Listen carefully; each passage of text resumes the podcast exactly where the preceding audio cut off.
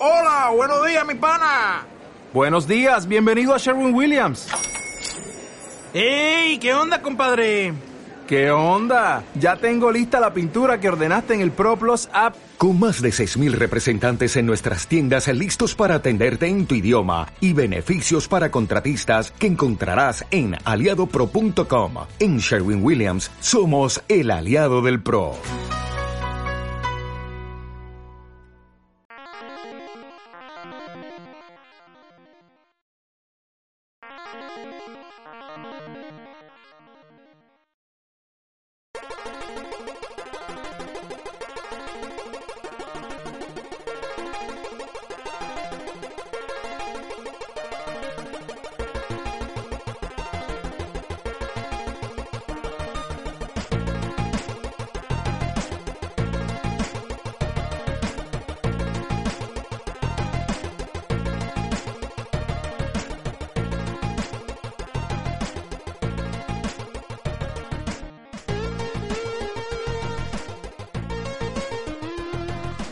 It's magic. Bueno, pues cuando quieras. Va. Nunca lo he hecho con este. Han cambiado todo el sistema. Buenas tardes, Saturnino. ¿Qué tal? Enric. Buenas, ¿cómo estamos? Bienvenidos a otro programa de R, número 88. Hoy vamos a hablar de Argonaut. Una desconocida prácticamente, la verdad, sí, y es que me ha sorprendido bastante la historia y creo que es interesante contarla. Sí, es interesante, pero bueno, primero vamos a hacer una pequeña aclaración de todo este tiempo que no hemos estado... Estamos juntos, pero realmente es virtual, ¿eh? Tenemos unas pantallas transparentes. Metacrilato. Somos hologramas. Sí, porque ya sabéis, hemos estado un año y medio forzados a no estar juntos y como nuestro programa tiene un formato de estar juntos... Pues es lo que no hemos podido hacer más programas hasta el día de hoy. ¿Qué se le va a hacer? Bueno, pues esperemos que lo disfrutéis, ya está. Sí, como sabéis, hoy es en directo, así que podéis escribir en el chat y si ponéis alguna cosilla interesante, pues la podemos comentar o lo que queráis. Tenemos unos señores que van a decidir qué es interesante y entonces... Unos moderadores de chat. Que nos enviarán papelitos o lo que sea. Sobre todo que digan qué tiene que ver el chip Super FX con Sega Saturn, por supuesto, que es a lo que hemos venido aquí al fin y al cabo, ¿no? O sea, sí, no vamos a hablar. Quizá podríamos empezar por eso y ya dejarlo. No, contemos un poco de historia. Sí, venga, va. Bueno, Felipe Sonic manda un super chat, ¿eh? Sí. Sí. Felipe Sonic, muchas gracias. Gracias. De nada, hombre. Bueno, pues empezamos con la historia, ¿os parece? Sabéis que en el programa siempre hablamos de gente, porque las compañías y todo esto al principio están fundadas por personas. En este caso nos vamos a ir al año 1966, que está el 29 de marzo del 66 nace un señor que se llama Jeremy Elliot San, o como se le conoce amistosamente, Jez San, que nace en Inglaterra. Este señor a la tierna edad de 12 años recibe un ordenador por un regalo de su padre, un TRS-80, en el año 78, que hace tiempo, ¿eh? Avanzado ya, ¿eh? Sí. ¿Cuál fue tu primer ordenador, Saturnino? Uy, mi primer ordenador. Yo empecé muy tarde en el mundo de la informática. ¿Sí? Realmente, bueno, los primeros ordenadores que yo toqué eran 286. Pues este señor te gana, ¿eh? Sí, me gana bastante. Y luego el ordenador de casa, ya no te digo cuál fue. O sea, no había dinero para comprar un ordenador. Pero aún lo conservas, es el que usas para... Es el que uso para nada, porque el pobrecito está muy viejo. Ah. Pero, en fin, el 21. Que no había dinero para comprar antiguamente estas cosas tan caras. El 286 fue un regalo, prácticamente. ¿Y tú, Enric? ¿También tuviste un TRS-80? Yo súper tarde. Yo sí que fue un Pentium 2 directamente. Fue muy tarde. Muy tarde. No servimos para estar dentro de una historia de estas. No. Bueno, el caso, su padre le regala un TRS-80 con 12 años y este chico muestra interés por el desarrollo de videojuegos. Era muy aficionado a jugar a los MUDs, que son los Multi-User Dungeon, que son juegos de rol textuales de multijugador, de aquella época, claro, era lo que había, con las reglas de Dungeons and Dragons, de dragones y mazmorras. Que era súper popular en aquella época y actualmente también. Claro, los juegos de rol son la base de mazmorras, digamos, es la base de casi de todos los juegos de rol. Un año después, en el 79, aprende a programar de forma autodidacta en el lenguaje ensamblador para varios microprocesadores. Autodidacta. Estamos diciendo que este señor cogía libros de varios procesadores y se aprendía sus instrucciones para poder programar juegos para ellos. Tenía un don, o sea... Tenía un don, un hombre... Tenía y tiene, porque está vivo todavía. En el año 82, con 16 años, en el instituto, este señor, Jez San, funda Argonaut Software. El nombre de Argonaut viene de un juego de palabras con su nombre, porque claro, él es Jez San, pues lo que hizo fue Jez San, y los Argonautas, de la película de Jason y los Argonautas, y de ahí sacó el original nombre.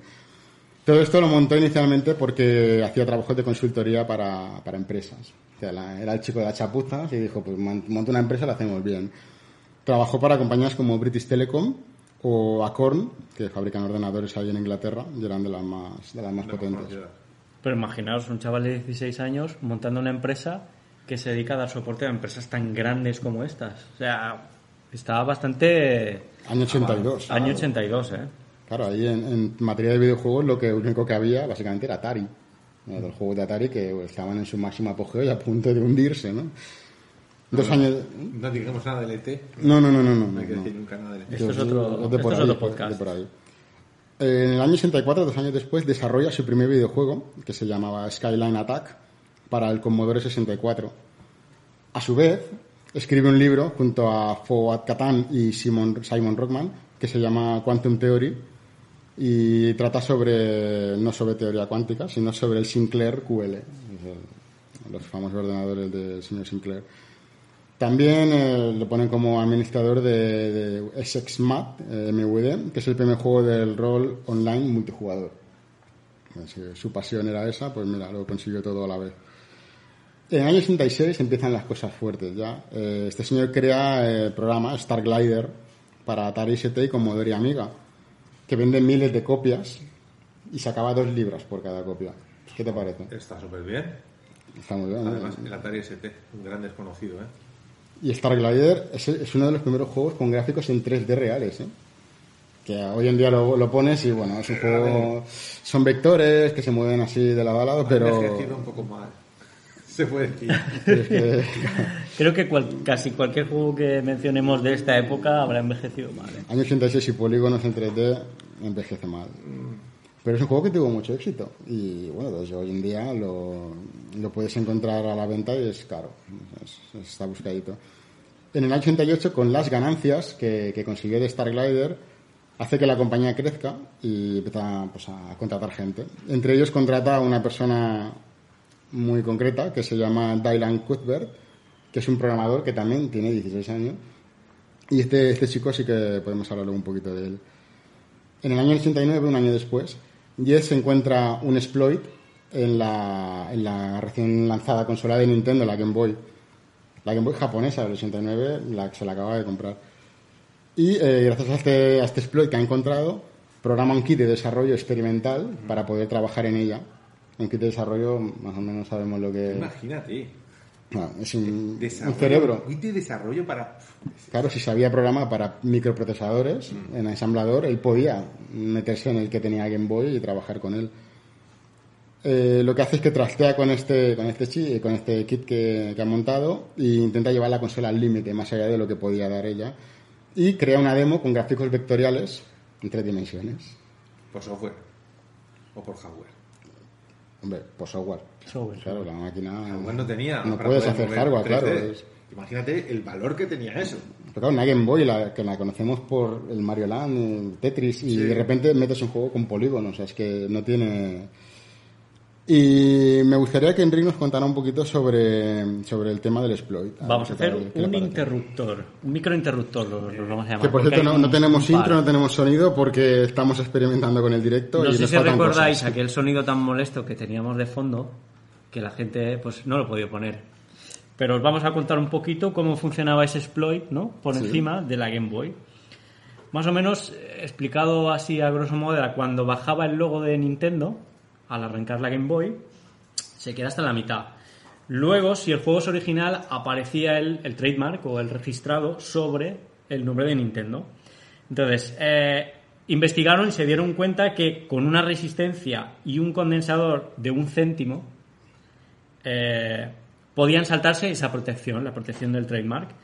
La consola lee la palabra Nintendo 2 veces, una vez para pintarla y otra para verificar la firma del juego para ver si es correcta en el cartucho, ¿no? Con esto pusieron en la primera pasada la palabra Argonaut, que es el nombre de la empresa, y en la segunda pasada la resistencia y el condensador se encargaban de dar la señal Nintendo para que el juego arrancara, para que lo detectara como legítimo. Claro, porque hablamos claro, es que hablamos de que esto es un juego de electricidad. Y con el condensador y tal hacían que la consola recibiera el voltaje que recibía cuando escribía Nintendo. En uno de los pines le daba una señal diciendo esto es correcto y ya está. El concepto de piratería como que no... Pero no era piratería, ellos lo que querían era trabajar sobre esa máquina, no era piratería. Se podía piratear, pero no lo usaban para eso tampoco. No sé, me pareció interesante. En el CES, el Consumer Electronics Show de ese año, Jez se fue a ver a Nintendo, le dijo, hola, soy Jez. Soy joven y os he reventado la máquina, ¿no? Y les enseñó toda la demo esta y se quedaron muy impresionados. De hecho, tan impresionados quedaron que Nintendo reconoció que esa consola no estaba hecha para hacer 3D. Ellos la diseñaron para hacer 2D y no pensaban que a nadie se le ocurriera pues eso, cargarle polígonos. En 2 semanas reciben una llamada de Nintendo. Que les pide... Y no era una denuncia. Increíble, claro. No puede ser. Nintendo sin denunciar algo. Okay. De momento. Les hace la llamada esta y les dice que vuelen a Kioto, que tienen que hablar sobre esto de aplicar esta tecnología en productos Nintendo, que nos ha gustado. De hecho, hasta Miyamoto estaba tan impresionado que le permitió a Dylan Cuthbert trabajar directamente en la saga Metroid, con el director de la saga que se llama Yoshio Sakamoto. Con los cerrados que estaban en aquella época. Japón en los 80 era... Y más Nintendo. Bueno, ya era el año 92, pero sí, era al principio. En el año 92 el primer juego de Argonaut iba a ser para Game Boy, se iba a llamar Lunar Chase, pero algo pasó que no gustó y dijeron, no, lo vamos a llamar X o X. Uh-huh. El juego iba a salir en todo el planeta, iba a salir en todo el mundo, pero algo pasó y Nintendo dijo que no lo querían sacar en Occidente a última hora, cuando el juego ya estaba anunciado por la revista Nintendo Power. Imagínate. Y el motivo era que no se ajustaba a los juegos de puzzle que Nintendo o Famicom quería. Ya, eso lo dicen al final, cuando ya estaba programado. Cuando ya estaba todo anunciado para salir, pero por la propia Nintendo Power, que se supone que es oficial o por lo menos tiene información oficial. Y creo que Enric nos puede contar un poquito sobre... Le damos al interruptor. Venga. Y aunque la demo de Dylan en 3D fue el primer software tridimensional corriendo en Game Boy... no fue el primer juego comercial para esta plataforma. Con este tipo de gráficos salió Faceval 2000, que era un port de MIDI Maze de Atari ST, desarrollado por Shantash Software FX, y se trata de un FPS con gráficos sólidos, no vectorizados, en este caso no son vectores, sino que son gráficos sólidos, y fue programado por Robert Champagne con ayuda de alguien muy famoso del que hemos hablado alguna vez, que es Alexei Pajinov, creador de Tetris. Uh-huh. Un FPS, no sé si lo habéis visto, pero es espectacular. Para ser de Game Boy, un FPS. Imagínate el Doom en Game Boy, pues algo así. Increíble. De hecho, es como un Castle Wolfenstein, ¿no? El sistema, y sí. Está en varias plataformas, no solo sea en Game Boy. Claro, pero está en un par. El impactante es en Guía, el PC Engine, hay un par. Hay algunos vídeos que son interesantes si queréis verlos. ¿La mejor versión? ¿Qué guía? La mejor versión... Hay que tirar para Sega un poco, hombre. No, la mejor versión es la de Game Boy, hombre. Nah. Por favor. En grises, por favor. Colores. En verdes. Qué vergüenza. Tira para lo suyo. Bueno, la segunda demostración que hizo Jez a Nintendo fue un port del Star Glider para NES. Star Glider, un juego poligonal para NES. Y lo llamó NES Glider. Nintendo, para devolverle un poco así tú has hecho esto, pues ya verás, les enseña un proyecto nuevo, que es una consola que todavía no estaba anunciada, que se iba a llamar Super Famicom, con un juego que tampoco estaba anunciado, que se llamaba Pilot Wings. Y querían demostrarles que estaban interesados en mostrar 3Ds en los juegos, y a este juego concretamente le pusieron un chip llamado el DSP, que lo que hacía era calculaba la perspectiva de los escenarios. Pero Miyamoto estaba un poco decepcionado porque incluso con ese chip no consiguieron que los sprites se vieran, que los pudieran rotar, sino que cada rotación del sprite era un redibujo, eran pues diferentes cuadros del sprite. Leí por algún lado que Miyamoto lloraba por los pasillos porque solo podía ver dos o tres perspectivas de... Es que, claro, Miyamoto es como es, si no consigue lo que él quiere, pues... Quería potencia. Claro. Entonces Jez, con un poquito de arrogancia por su parte, claro, era un chaval joven, ¿qué vas a hacer? Le dice que si vais a hacer esto es el límite, no vais a llegar a ningún sitio más. A no ser que a nosotros nos dejéis diseñar un hardware para Super Nintendo que moverán los gráficos poligonales, tridimensionales. Eso dicho por un inglés en la central de Kyoto. Sí, sí. Estupendo. ¿Cómo les pudo ser? Espero que estuviera vestido cuando dijo eso. Y Argonaut en su vida había hecho hardware. O sea, fue un poco como lo que pasó con Microsoft cuando fueron a IBM. Bueno, no habían hecho hardware en su vida, pero Nintendo aceptó y les dieron $1 millón para que lo fabricaran. Toma inversión, o sea, te doy $1 millón a algo que me acabas de vender sin enseñármelo y tú verás, ¿no? Y sobre todo con la confianza que tenían, porque muchos decían, vale, está bien, este tío es un genio, pero sus compañeros de lo que era el equipo en el que trabajaba en Kyoto, si veis las fotos, sale él a un lado, así, con los brazos, claro, y todos los demás hacia un lado, dejándolo bien solito, ¿eh? O sea, eso quiere decir algo. La culpa de ese, ¿no?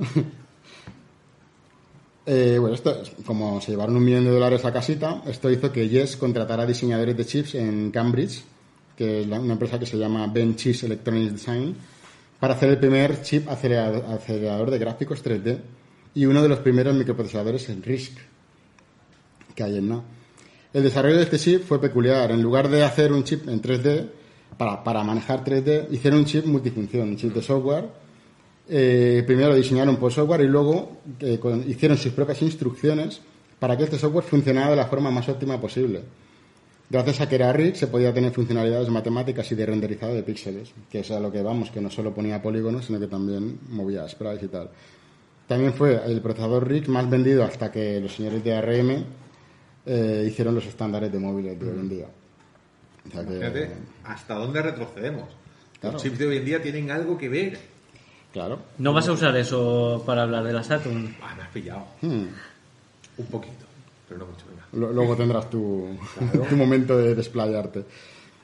El problema con Super Famicom era que estaba muy mal documentada. La máquina, pues no... Claro, la hicieron como la hicieron. Y eso les hizo que tuvieron que hacer ingeniería inversa para integrar el chip y que todo funcionara. Consiguieron que funcionara, pero el problema era que la máquina no permitía que tú le metieras el chip, sino que los chips tenían que ir en el cartucho del juego. Eso hacía que los juegos fueran más caros.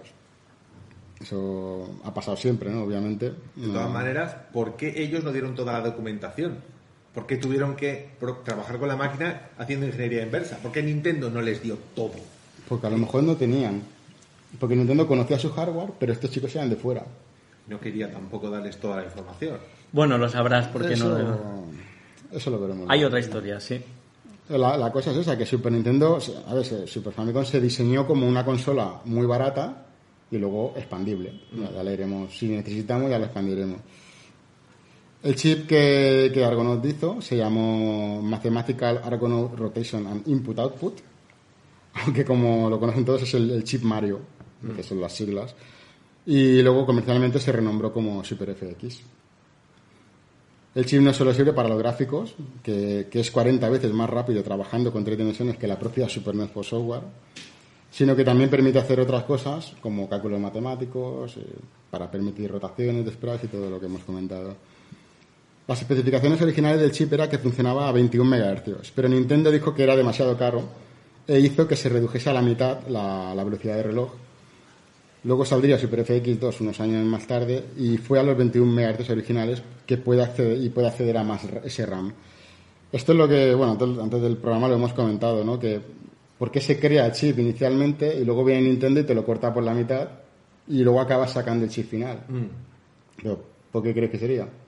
Siempre son por costes de manufactura, siempre claro. Costes de producción, pero claro, ahí está que dices, si es el mismo chip, no cambia nada, así como si fuera la primera Xbox. Realmente era un Pentium 3-1400 que estaba mal fabricado, tenía defectos, por eso se bajó a 733 MHz. Entonces tú dices, vale, de acuerdo, chips defectuosos como AMD, que muchos quad core, al final un core lo inhabilitaron, ¿no? Y simplemente lo dejaron con 3 y lo vendieron más barato. Hasta ahí lo entiendo. Pero si es capaz de correr a los 21 MHz y tú lo capas, ahí tiene que haber algo. Al acceso a memoria, quizás no tan bueno, un chip de bus que fuese más barato. O sea, yo creo que es plausible. A lo mejor en aquel momento era demasiado caro para hacerlo. Sí. Pero claro, luego acabarán sacándolos. Es que si lo hubieran hecho originalmente, aparte de que lo hubieran roto todo, porque no hubiera sido como lo conocemos. O no estaban preparados, no consola, no podían utilizarla todo bien. En fin, mil cosas. En fin, es lo que pasa. Otra curiosidad del Super FX es que fue el primer microprocesador diseñado en una FPGA, que eso permite evolucionarlo rápidamente. Esto también lo comentábamos antes, que las FPGAs lo que haces es que programas un hardware con puertas lógicas. Y así puedes hacerlo mucho más rápido, porque si tienes que hacer algún pequeño cambio en algo que no te va bien o que lo puedes optimizar, lo puedes hacer de forma muy casi inmediata. Y así puedes llegar mucho antes al diseño final, que no pues ir haciendo pruebas y haciendo chips nuevos y tal. Pueden refinar el diseño del chip sin estar fabricando chips y testeándolos. Exacto, es mucho más óptimo. En el año 93, el primer juego que iba a usar el Mario Chip iba a ser Star Fox, que inicialmente se conoció como Star Glider 3. Digo que la idea de Argonaut era hacer una secuela del juego que hicieron en la Atari y que fuera un simulador espacial tipo el X de Game Boy. Y Nintendo ya tuvo que saltar y decir, pues no, esto no va a ser así. Querían que el juego fuera más arcade, es decir, que no te diera tanta libertad de movimiento, los controles fueran más simples y que hubiera personajes carismáticos que se fueran comunicando entre ellos, ¿no? Que fueran hablando y tal, y con un guión pues, que no fuera muy pesado para que los niños pudieran entenderlo bien, y que el juego fuera por raíles, o sea que tú no tienes que acelerar la nave, sino que siempre va sola y tú solo pues disparas, diriges tal. Que en ese momento en los arcades estaba el Starblade de Namco y el Sol Baloo, que eran del estilo. Dylan Cuthbert no estaba de acuerdo con esto, pero al final cedió, dijo, mira, hazle lo que te la gana, vamos a hacerlo y ya está. Y gracias a ello pues tenemos el Star Fox, que además lo tenemos aquí delante. Y ahora vamos a hablar porque hay dos nombres, ¿verdad? Cuéntanos. Pues vamos a hacer otro interruptor y vamos a hablar de por qué el Star Fox tuvo que ser renombrado como Starwing en Europa. Hay dos teorías. Una dice que en Alemania existía una compañía que se llamaba Starbox y que en alemán, esto me lo puede confirmar nuestro amigo Saturnino, la V se pronuncia como una F y por tanto podía llegar a confusión. A principio de palabras una F. Sí. Y la otra teoría dice que tenían problemas legales con Atari porque ya existía un juego en el 83 que se llamaba Star Fox. Mm. Por otro lado, el desarrollo de Star Fox fue un tanto curioso. Nintendo hizo que tanto Dylan Cuthbert y Giles Goddard fueran a trabajar a la sede de Nintendo. Se los trajeron a las oficinas de Kioto, pero los tenían como en una ala aparte, en una habitación aparte, porque tenían miedo de que se le copiaran cosas o accedieran a información secreta que no tenían que ver. Desconfianza en Japón, qué raro. Desconfianza con esos extranjeros que los queremos tener aquí para poder controlarlos, pero no queremos que vean nada más. No. ¿Qué pasa? Los gallinos apestados, ¿no? La sorpresa es que Miyamoto los iba a visitar muy a menudo. Él dijo que era para echarles una mano, para ver qué tal iban. Qué buen tipo es Miyamoto, ¿eh? Y para darles consejos. Y al final era otra cosa. Era que era el único sitio donde le dejaban fumar. Porque como era un sitio tan aislado, tan aparte, él se metía ahí y le decía, ¿qué pasa, chavales? Se sacaba el cigarrito y se hacía el cigarrito ahí dentro. Y ni una palabra. Un chitón. Realmente sí que les iba echando mano, pero aprovechaba para hacer un... Va a ser un piti. Un cigarrillo. Al final claro que siempre. Que ya me sorprende que en Japón no le dejaran fumar en las oficinas cuando... En general dejan fumar en los locales y tal. No. Lo curioso es que en la calle no, en la calle no, pero en los locales sí. Bueno, está bien. El juego, pues como lo conocemos, en su día fue bastante impresionante, a pesar de que técnicamente hoy lo ves y está un pelín desfasado, tiene un problema de frame rate bastante fuerte. Va a menos de 20 frames por segundo. Vale, sí. Ahora si le haces overclock con los emuladores y todo lo que hay ahora, es otra cosa. El problema era de mi Star Fox, no del Star Fox que se vendía. Yo me compré el americano importado de segunda mano, porque no había plata para comprarme el nuevo. Así que, ¿qué es lo que pasa? Si el formato PAL estaba mínimamente un poco estirado, porque aquí era un crimen las conversiones PAL, sí, que hacían, claro, el que venía de importación con el Honey Bee, no sé, ¿os acordáis? Mm-hmm, sí, que claro, era el adaptador para juegos americanos, tal y cual, que tenías que poner dos cartuchos, uno delante y uno detrás. Pero lo ponía en PAL igualmente. Lo ponía en PAL, sí. Creo que entiendo el problema que te pasó. Pero el cartucho original PAL lo habían toqueteado ligeramente, y el americano no. Lo bajaba de hercios, haciéndolo todavía un pelín más lento, si fuese posible. Y aún así, aluciné cuando lo vi. Y achatado, ojo, claro, achatado. Claro, no podía verse peor, ¿eh? No, no. Pero, y aún así se disfrutó. Imagínate. Sí, a ver, el juego es eso, que por culpa de cortar el chip a la mitad de potencia, pasó esto. Más sí, mételo en PAL... Y encima mételo en PAL. Es que, bueno, aquí tuvimos mucha suerte con eso. Es eso, la baja resolución que tiene el juego, que esa es otra. Y encima el borde negro ese que le mete alrededor de toda la pantalla, porque no, la consola no es capaz de renderizarlo todo, pues hace que el juego tenga un pequeño problema técnico. Pero es muy responsivo y es jugable. Sí. Te lo puedes acabar y no hay ningún problema. El chip, como decíamos antes, no solo pinta los polígonos, sprites, sino que también hace rotar y escalar los sprites en 2D. Incluyendo el propio juego, y el juego vendió 4 millones de copias, convirtiéndose en un exitazo. Y eso que no era barato, ¿no? A ver, hoy en día se podía ver en tiendas a 12.995 pesetas, pero yo lo vi en su época, que me quedé alucinando, a 14.990 pesetas. Claro, de tiendas, 2.000 pesetas. De tienda a tienda realmente no es nada. Pero 1.000 pesetas era mucho dinero, ¿eh? Era una pasta. A ver, 14.990 pesetas en euros, hoy en día son 91 euros, más o menos, si no me he equivocado. Uh-huh. En dólares son, ¿qué? ¿98 dólares? ¿100 dólares? No, más o menos. Sí, por ahí. Vale. Con la inflación, si tú lo miras, lo que ha subido el coste de la vida, hoy en día serían 147 eurazos. O sea, 147 euros por un juego. Al menos estaba completo. Sí, ¿no? Estaba completo. No tenía DLCs luego, ni todo esto que hoy en día te lo quieren colar. Pero 147 euros, que son, pues a lo mejor $160 americanos, que es una barbaridad. Es mucho dinero. Y la gente lo compraba. 4 millones de ventas, de copias vendidas, ¿eh? Sí, sí. No es poquito, ¿eh?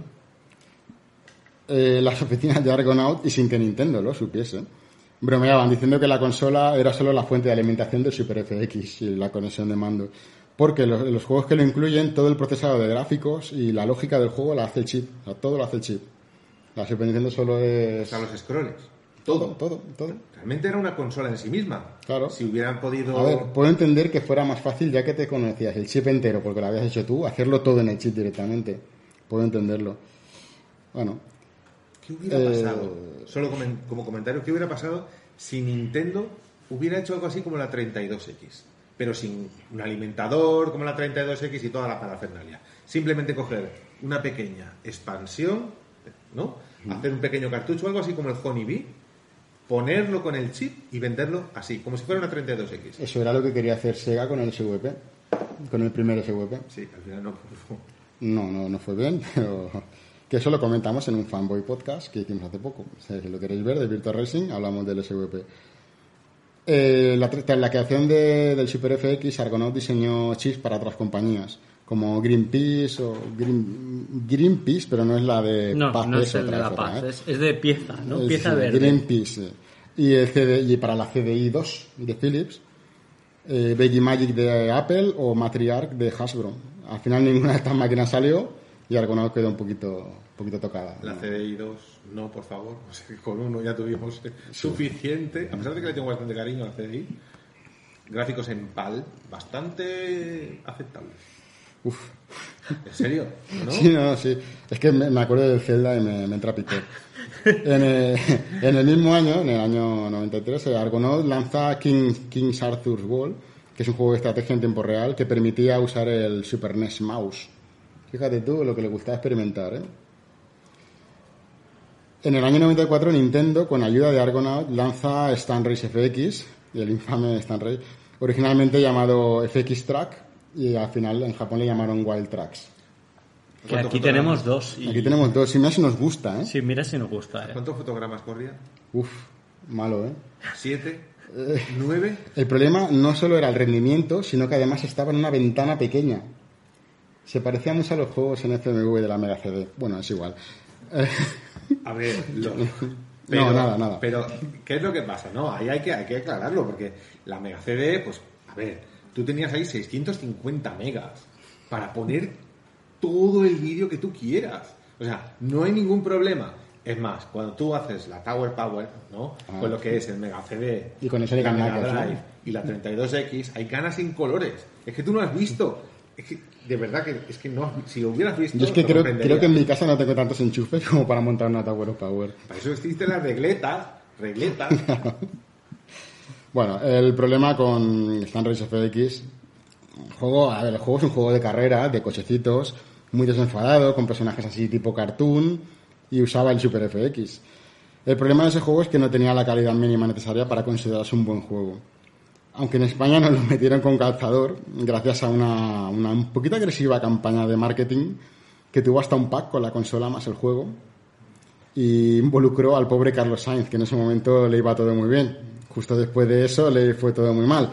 No sabemos si es por culpa de Nintendo. Cuando te viajas con Nintendo, todo cuesta abajo. Y yo creo que estos dos vienen de allí, ¿eh? Vienen del pack. No me extrañaría. Yo, a ver, como anécdota, yo el juego lo tuve de pequeño, me lo regalaron, me gustó muchísimo, claro, yo era pequeño, me lo pasé todo, me saqué la moto y reconozco que es duro de jugar, pero se puede pasar, doy fe. El lag es tremendo. Bestial. Y encima en PAL, es tremendo. En Estados Unidos, Nintendo se juntó con Kellogg's y con Mattel y también hicieron una agresiva campaña de publicidad. Apareció y dijeron, el juego es malo, pero lo vamos a vender por narices. E incluían un coche de Hot Wheels personalizado con el F-Type, que es el cochecito rojo del Star Race. Y hoy en día ese cochecito, si lo encuentras, vale bastante dinero. Presentado, así, con caja, con blister y todo. También se lanzó Vortex, que es un juego que iba a estar basado en Transformers Generation 2. Es extraño el Vortex. Es malo, ya está, no vamos a mentir. Estuvo a punto de tener un port a Jaguar, que eso hubiera sido...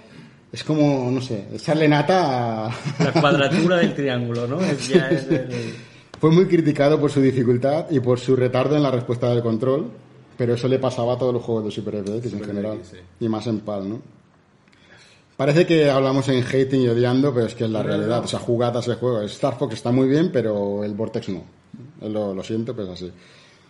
En el año 95, Argonaut hace una pequeña estrategia. Se divide en Argonaut Technologies Limited y Argonaut Software Limited. Mientras una diseña hace diseños para CPUs y GPUs, la otra crea V-Render, que es un motor 3D que se usaría para juegos como Carmageddon o FX Fighter, 3D Movie Maker o el propio Croc de PlayStation. Argonaut compra varios estudios de desarrollo pequeños como Morpheme, Elite Studios, Particle Systems y Just Add Monsters, que formaban el Argonaut Group PLC. Algunas de estas luego las comentaremos y os sonará un poco más. En PC lanzaron el FX Fighter, que fue uno de los primeros juegos en 3D nativos para PC, con soporte para aceleradoras gráficas como la Diamond Monster 3D, y que iba a tener un port de Super Nintendo, pero se canceló. No es Virtua Fighter, pero no estaba mal.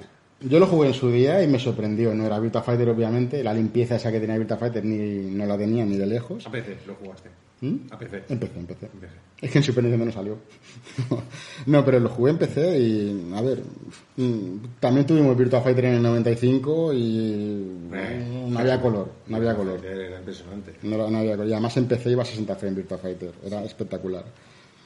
En el año 96, el señor Jez San, junto a Rick Lucas, fundaron ARC International, donde diseñaban el procesador ARC ARC, que significa Argonaut RISC Core, que se usó en varios sistemas móviles, en Internet of Things y en automoción. ARC fue absorbida por Synopsys en 2010. Ahí está, ahí está. Se especializaron en cosas que, oye... Pero ahí está, se utilizó también en automoción. Automoción. Como los chips SH. ¿Y eso qué tiene que ver con la Saturn? Exacto, ¿y eso qué tiene que ver con la Saturn? Ahí está. O sea, este chip era un chip generalista y no estaba solamente desarrollado para ser una parte de Super Nintendo o una parte de cualquier sistema de informática. Era para sacarle mucho más rendimiento, igual que los chips SH2. El propio... A ver, Jez San dijo que ellos habían creado la primera GPU de la historia para Super Nintendo y para cualquier otro sistema informático. Para que se dejara. Sí, para que se dejara. Pero como trasfondo, ese dinero que Nintendo invirtió era para crear un chip generalista. O sea, siempre con una carta de reserva. Por si acaso Nintendo en un cercano futuro no pudiese salir hacia adelante en otra inversión o continuar con el chip FX, ellos tener algo con lo que empezar a trabajar y venderlo al mercado. O sea, siempre mirando hacia otras cosas. El tipo fue bastante listo. Hombre, si con 16 años montó una empresa como la que montó, tonto no era. Ahí está, que estos chips generalistas que sirven para cualquier máquina los tenemos en 32X, los tenemos en Sega Saturn y los tenemos en el chip SVP. Sí. Que en comparación era bastante mejor que el chip FX. Bastante mejor. Bastante mejor. Y que era, también salió más tarde, ¿eh? También sí. Era más caro. Sí. Pero también sí, era un chip generalista hecho por Samsung. Pero sí. SVP inicialmente se pensó para el Virtua Racing. O sea, estaba totalmente enfocado a ese juego. Sí, pero no era... Luego ya se expiró. No se había hecho un desarrollo enteramente desde cero. Ya venía de la propia Samsung. Y lo adaptaron a lo que era el chip SVP. O sea, siempre tiran de otro. Sí, no, a ver, la diferencia en esto que comentas es que esta gente querían hacer 3D, pero no habían hecho nada. Y crearon este hardware para esto. Sega venía del Virtua Racing de máquina, de arcade, y ya llevaban años experimentando con eso. Sega creo que en el 89-88 ya estaba experimentando con el 3D en arcades, en consola no. Son diferentes porque uno iba pensando en el mercado arcade y el otro pensaba en el doméstico, y por eso lo de las GPUs y tal. Pero sí, el SVP es bastante más potente que Super FX. Ya no hablo nada de 32X. Hombre, no. Obviamente. Tenía que meterla, lo siento. Ya que no tiene juegos, al menos habla de la máquina, ¿no? Bueno, el caso. Juegos y muy buenos. Bueno, no todos. No. Alguno, está bien. El Super Nintendo, Argonaut, finaliza el desarrollo de Star Fox 2, que lo tenemos por aquí detrás. Pero Nintendo decide cancelar su lanzamiento porque prefieren priorizar el lanzamiento de la Nintendo 64 para poder competir con las que ya estaban en el mercado, Saturn y PlayStation. Para esta consola se desarrolla el Star Fox 64 en el 97, que incluye mecánicas que ya estaban en Star Fox 2. El juego estaba desarrollado con el Super FX 2, que como hemos comentado era el diseño original del Super FX, funcionando con mucho mejor rendimiento que la primera parte y siendo un juego más completo. La ROM del juego se filtró en internet y los fans de la escena acabaron el desarrollo, lo dejaron funcional y lo tradujeron a varios idiomas, porque inicialmente estaba en japonés, si no recuerdo mal. Posteriormente, en el 17, Nintendo añadió la versión oficial como un juego oculto en la Super Nintendo Mini, y en el 19 se incluyó en la consola virtual de la Nintendo Switch, o sea que el juego ya es oficial y ya es... Bueno, da rabia, ¿no? Que te lo cancelen cuando ya lo tienes acabado. Sí, ya está acabado. Claro, por ahorrarse los costes de marketing, ¿no? ¿Qué es lo que diría Jez San? Estaba acabado. Claro. Eso es un cabreo seguro. Fue a darle un bofetón a Miyamoto, pero Miyamoto se puso a fumar y lo esquivó. Y no será el último cabreo que coja Jez San, ¿eh? Porque en el año 97 los señores de Argonaut lanzan Croc, The Legend of Gobos, para PlayStation y Saturn. Y un año después lo lanzan para PC. El juego fue uno de los primeros plataformeros totalmente en 3D, que le dio muchos beneficios a Argonaut, gracias a que toda la propiedad intelectual era de ellos, por primera vez. Pero... hay una cosa, relacionada con todo esto que quiero que Enric nos cuente, porque creo que es súper interesante. Vamos a dar un pequeño salto hacia atrás en el tiempo, hasta el 94, y Argonaut estaba experimentando con el concepto de un juego de plataformas, pero tridimensional. Esto en el 94. Inicialmente le habían puesto el nombre o el título de Yoshi's Rising. La idea era hacer una mezcla entre Super Mario World y Super Mario Kart, pero llevando a Yoshi. Mostraron el prototipo que tenían hecho a Nintendo, que quedó fascinada, o sea, le encantó, sobre todo a Miyamoto.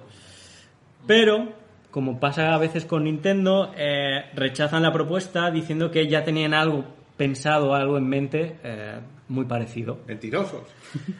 Este, además, se añadió a la cancelación que habíamos hablado del Star Fox 2, que hizo que Argonaut se separara de Nintendo para siempre. Fue, digamos, que la gota que colmó el vaso. En el 96, Argonaut presenta a varias empresas ese prototipo que habían hecho y acabaron eligiendo a Fox Interactive para que les financiara el proyecto, queriendo crear lo que era la franquicia de Croc. Para evitar los problemas de plagio, tuvieron que sustituir a Yoshi por el cocodrilo que todos conocemos de Croc. No está mal el juego. No, es un buen juego. En PC, por ejemplo, es bastante disfrutable en cuanto a que no hay polígonos bailongos. Si tienes una gráfica. Vaya. Lo que ocurre es que no termina aquí. En el 96 se lanza Mario 64, que además tiene bastante más éxito que Croc en ventas. Miyamoto se pone en contacto con Jez San, le hace una llamada. Le pide disculpas por no haber podido hacer el juego de Yoshi y además le añade como la puntilla, que es le agradece, gracias por darnos la idea de un plataformas en 3D. Yo creo que eso fue una sobrada, yo no sé si fue a propósito o no, pero creo que eso es como la puntilla, ¿no? Gracias por la idea, porque en realidad no teníamos nada, ¿no? Nada pensado así. O sea, cuando les dijeron, pues esto es lo que habíamos pensado. Exacto, ¿no? En realidad dijeron, coño, qué buena idea. Es como el codazo de apúntate esto porque es importante. Bueno, esto fue, lo tenemos apuntado tal cual, fue una patada en los cojones. O sea, fue una patada en los huevos. Así fue que cerraron el contrato, que finalizaron el contrato con Nintendo. Se habían cargado el Star Fox 2, que estaba ya terminado. Utilizaron parte de esas mecánicas para el Star Fox 64 sin recibir ningún céntimo por ese trabajo. Y bueno, la impresión que se quedó Jez con Nintendo es que utilizó a Argonaut para aprender todas las mecánicas de 3D y que cuando ya lo sabían y ya sabían hacerlo, los desecharon. Siempre los consideraron pues infravalorados, ¿no? Eran la empresa esa... Los colegas esos que tenemos en el cuarto ese cerrado que nos hacen cosas guays. Esos ingleses que están ahí en el cuarto. Ya. Además, para colmo, Argonaut había diseñado un sistema de realidad virtual llamado Supervisor que tenía colores, giroscopio de cabeza, mapeo de texturas 3D, pero Nintendo lo rechazó y en su lugar sacaron la Virtual Boy. Esto... A mí esto me duele a mí, que no lo he hecho yo, ¿eh? Este me duele a mí. Esto... Tú imagínate cuánto trabajo hay. Pero tú fíjate que esto de la Supervisor tenía colores, pero como se fiaban más de Gunpei Yokoi, que era el que hizo la Virtual Boy, y luego fue su muerte prácticamente, prefirieron el engendro que creó aquel hombre que no, algo que podía haber estado bien de verdad. Detrás al final yo creo que siempre hay tema de costes. Esto probablemente era mucho más caro. Seguramente. De costes y la desconfianza que siempre han tenido hacia el exterior, claro. En los 80s que estaban, Japón era una sobrada en cuanto a autoconfianza. Nos estamos comiendo al mundo. Y llegaron los 90, ¡paf! Adiós. La crisis asiática. Claro. Que no puedes dar nunca nada por hecho. Hombre, son muy hormiguitas, trabajan mucho. ¿Y de qué les sirvió si entraron en una crisis horrible? Ahí está el problema. O sea, Bueno, damos el salto al 2002. El señor Jez San recibe un OBE, que es el Order of the British Empire, como premio por sus servicios a la industria del videojuego. Que no está mal, ¿eh? Durante principios de los 2000 lanzan títulos como Alien Resurrection para PlayStation 1, Red Dog para Dreamcast, los dos primeros Harry Potter para PlayStation 1, Bionicle y Ninja. En 2004, debido al alto coste del desarrollo de Malice para Play 2, Y las pobres ventas de Catwoman The Game, que ya la película era buena, pero el juego, imagínate, para GameCube, PC, Play 2 y Xbox, el grupo Argonaut Group, PLC, cae en bancarrota y suspende sus actividades. Argonaut Software es liquidada, Morpheme y Just Eat Monsters las compra Jez San. Los trabajadores de Argonaut son despedidos y algunos pasaron a formar parte de Rocksteady Studios, que son conocidos por el Urban Chaos y los Batmans. Los mejores Batmans que ha habido los ha hecho Rocksteady. Y luego Just Eat Monsters cambia su nombre a Ninja Theory y siguen desarrollando juegos para PlayStation 3 y a día de hoy todavía está activo. Y estos tipos son los que han hecho los últimos Ninja Gaiden. Imagínate. O sea, entre otros. Al final la calidad tuvo que salir. Bueno, espérate, porque siempre los confundo con Ninja Team, ahora no me acuerdo. Pero Ninja Theory también ha hecho grandes juegos. Ahora no sé si son los mismos. Bueno, Morpheme pasa a ser Morpheme Wireless y fue absorbida por Eidos hasta que cerró en 2009. Y bueno, en 2005, tras un pequeño descanso, Jez San funda Crunchy Frog. Y en 2004 y en 2005 pasa a llamarse PKR, es una compañía de póker online, uh-huh, que en el 2017 cerró. Y está leyendo que también se ha metido con el tema de criptomonedas, uh-huh, y todo el tema de ahora. Lo que hay ahora. Sí. En 2008 se fundó junto a Fouad Catan la empresa Origin 8 para desarrollar y publicar juegos para teléfonos móviles. Actualmente Jez es miembro de BAFTA, de la British Academy of Film and Television Arts, y de la Game Developers Conference y de la Independent Game Developers Association. Dylan Cuthbert actualmente sigue viviendo en Japón, fundó en 2001 Q Games y ahí sigue, habiendo desarrollado juegos para Nintendo DS, Game Boy Advance, PlayStation 3, PlayStation Vita, PlayStation 4, 3DS, Windows, Android, iOS, Switch, etcétera, Stadia, etcétera, etcétera, etcétera. Se ha metido en todo. Pues este tío es un genio, sí. Se casó, claro, tiene la mujer, te quieres volver a Inglaterra, te dice, ¿qué? No, tú aquí. ¿Nani? No te vas. Ahí no te vas.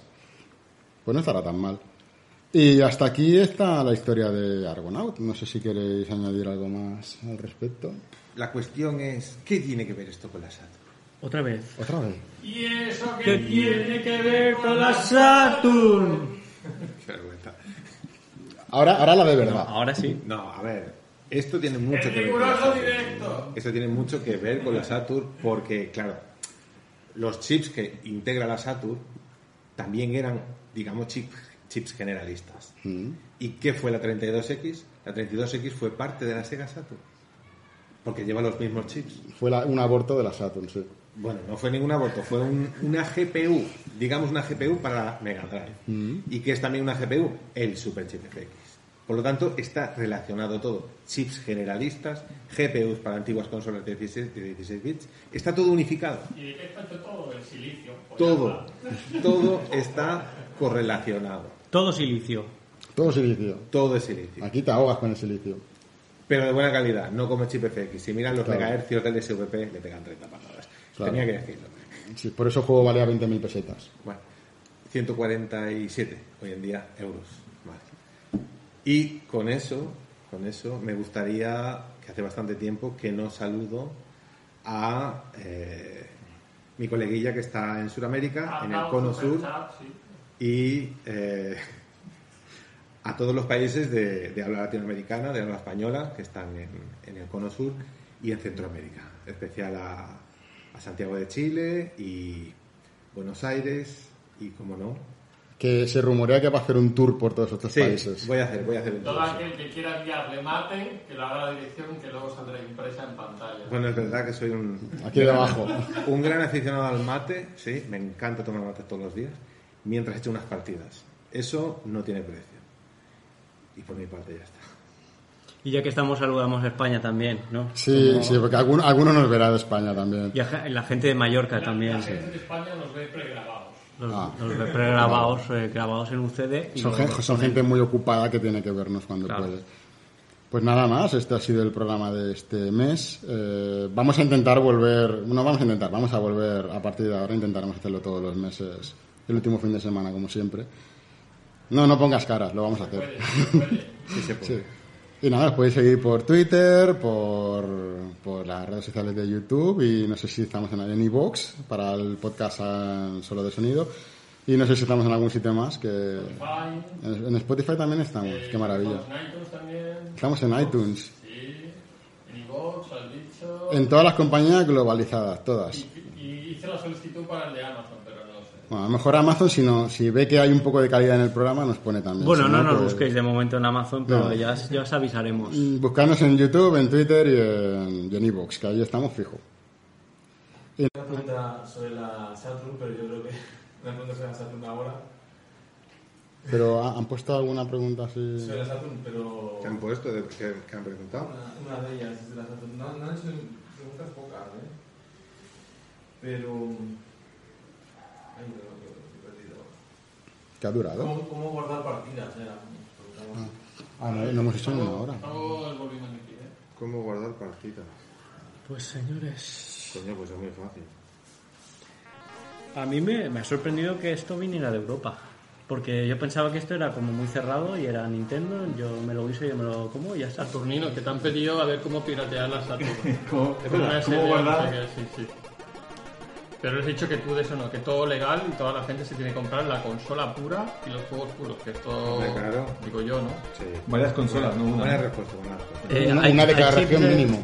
Yo me he comprado ahora el cartucho este de SD. ¿Qué dices? Corta. Estamos locos, eso es ilegal. De eso para poner juegos. Tus backups. Con 4 megas y para poner los juegos en backup. Que tengo todos los que me gustan. No tengo más porque no. ¿Te has comprado uno de estos chinos? Sí. ¿Y funciona bien? Pues no, tiene que llegar. Nintendo no llames. Ah, no, que no es de Nintendo. No. Pues... Bueno, Sega no nos va a llamar. No, Sega no. Sega se dedica a cerrar arcades. Sí, solo cierra arcades en Japón. Qué desgracia. Bueno, si veis algún arcade, acercaros, acariciarlo fuerte y abrazarlo porque a lo mejor lo cierran. Y aprovechad para comprar todas las Astro Cities que se las están llevando todos los ingleses. De hecho, él se ha llevado una. Yo tengo una, sí, pero bueno. No problema. ¡Hasta luego! ¡Adiós! No es verdad. Estabais emitiendo. Sí, por eso.